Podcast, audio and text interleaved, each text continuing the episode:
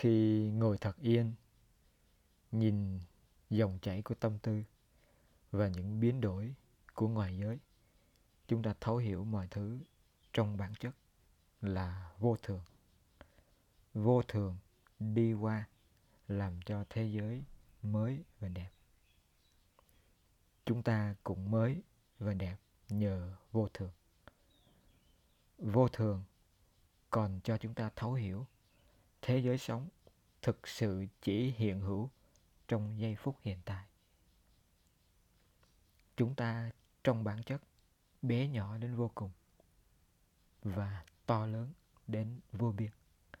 Không có một cái ngã hữu thể nào tồn tại trong dòng chảy vô thường. Không có ngã, nhưng hiện hữu.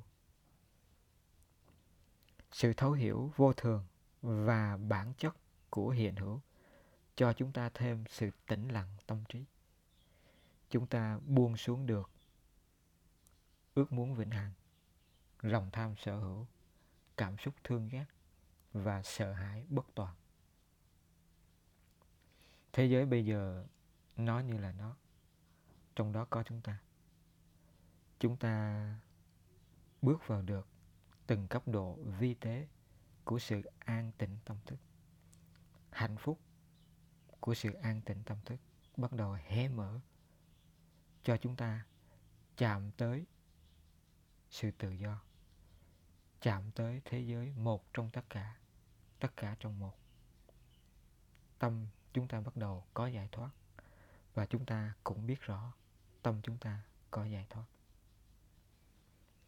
Đức Phật Thích Ca trước phút nhập Niết Bàn, Ngài chia sẻ với các thầy tỳ kheo. Này các tỳ kheo, Các hành là vô thường. Hãy tinh tấn để tự giải thoát. Hiểu biết đúng về vô thường Thật sự rất là quan trọng.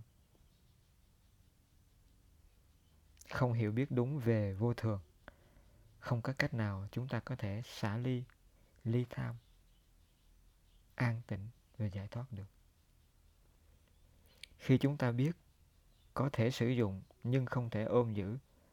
Chúng ta sẽ hạnh phúc nhưng không còn luyến ái. Khi chúng ta biết hiện hữu đẹp nhưng không có vĩnh hằng, chúng ta sống và sống trọn vẹn với mọi thứ đi qua trong từng khoảnh khắc sống.